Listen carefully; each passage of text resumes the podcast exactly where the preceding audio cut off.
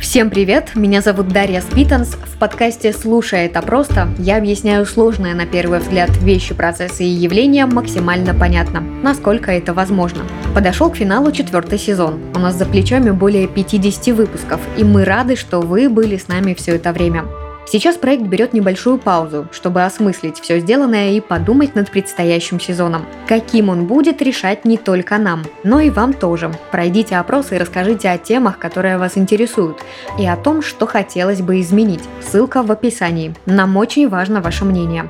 Нам это мне как автору, редактору Татьяне Чудак, продюсеру Кириллу Краснову и звукорежиссеру Кириллу Винницкому. Вся наша команда будет ждать обратной связи. И скорой встречи в новом сезоне.